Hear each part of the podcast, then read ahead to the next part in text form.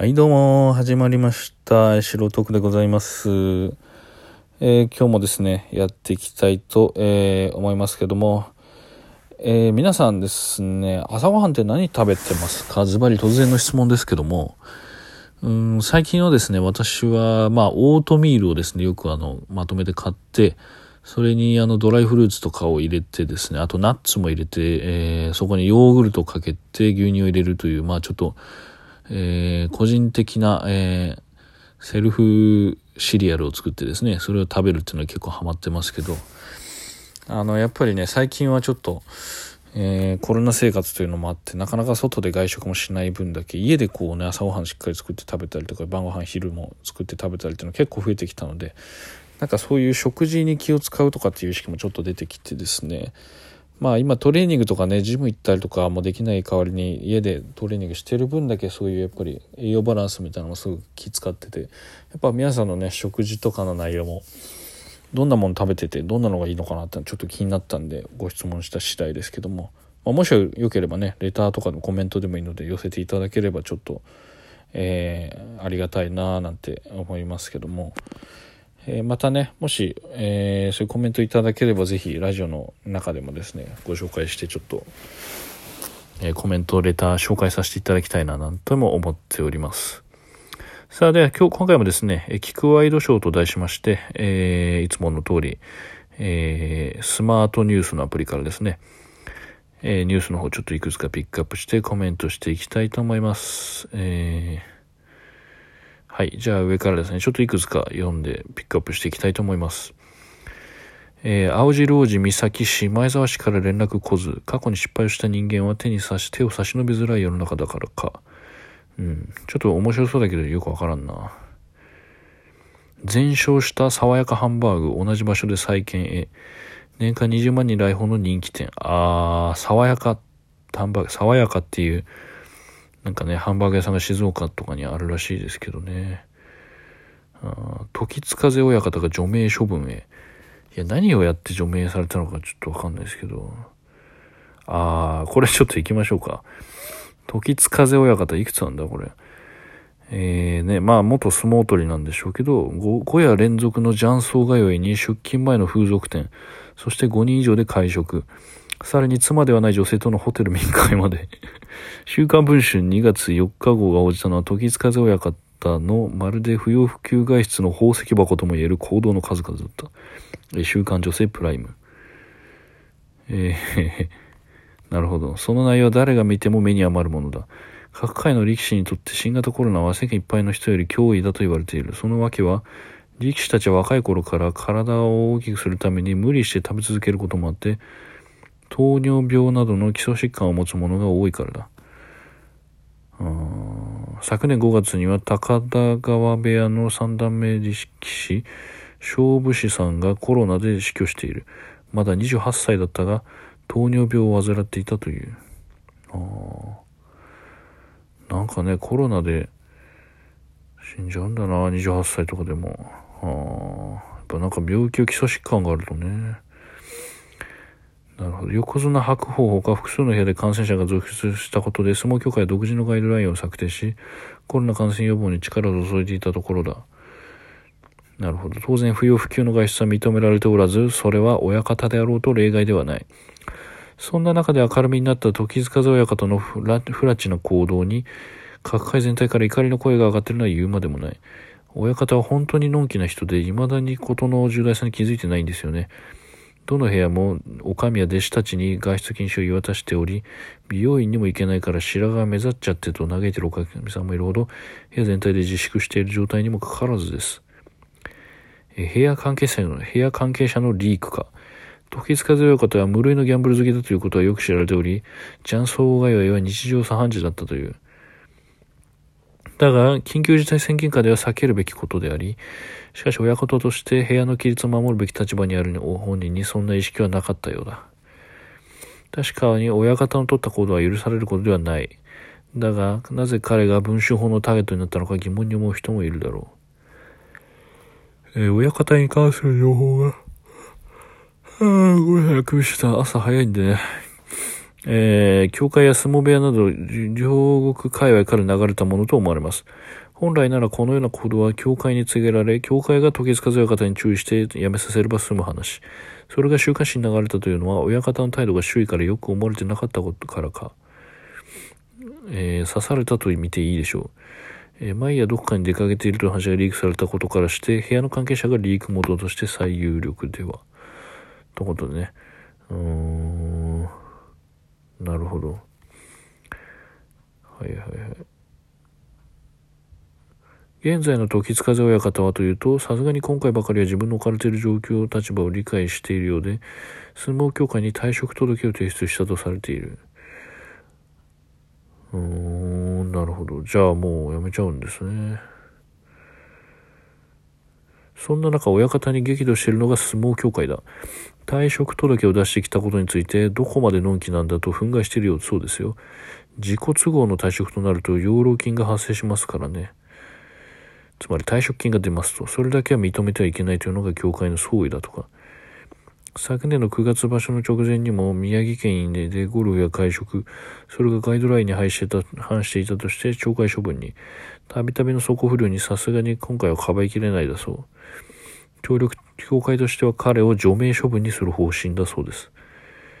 なるほど。日本相撲協会の規則によれば、親方の養老金はおよそ460万円になるという。なるほど。当の時塚強い方はまさか受理されないとはと漏らしていたというが、さすがに相撲協会も堪忍袋の尾が切れたということか。なるほどね。ああ。まあなんかね、本当にのんきな人で、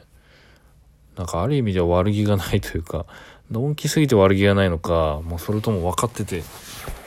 あえてやってるのかちょっとそこはね、温度感分かりませんけども。うんまあ自由な人なんでしょうねなんか雀荘に通い風俗へ行き、えー、会食をしそして、えー、妻でない女性とのホテル密会ということでね、うん、奥さんとかの関係は大丈夫なんですかねこういうのは。本当ね、でも思うのが、こういう、よく不倫とか浮気とかのニュースって、まあね、フライデーとかリークされますけど、うん。既婚者だったらね、というかまあ一般人だったら、まあ、本当奥さんになんかねバレて発覚するって感じだと思うんですけどあの他人から教えられるっていうのはね奥さんとしてはまあなかなかないパターンとか普通は奥さんが旦那の動きを見てなんか怪しいなとか思って不倫って気づきますけどこういう、えー、芸能人とかだとねだから人から教わるっていうのがあるわけですよね。まあ、人からというか要はフライデーみたいな週刊誌があの、不倫してたっていう報道をして、それを見て奥さんも、その、そういう状況を知るわけですから、また複雑ですよね。なんかその、うん、まあ当然揉めるとは思いますし、なんか本人が自分で見つけた時よりもどう、なんでしょうね。まあ、やっぱ本人が直で見つけた方が多分怒るんじゃないかなと思いますけど、ね、人からね、他の人にそんな、週刊誌からこの人が不倫してたよなんて旦那が不倫してたよなんて連絡があったとしたらもうまあショックですよね本当うんなるほどねまあそんな感じでですねまあこれ1個目のニュースですえー、でもう一つえー、加藤夏樹、区は子育てを応援してくれないのか。まあ、加藤夏樹はね、前も出てきましたけどね。えー、誰だっけ？バイク、川崎バイクに顔が似てるっていう話ですけど、うん。あとは、AWS が依然首位、マイクロソフト Azure と Google クラウドも成長。なるほど。うん、生活費のため換金目的で、交際女性のカナダグースダウン転売、自称22 23歳男逮捕。あなるほど。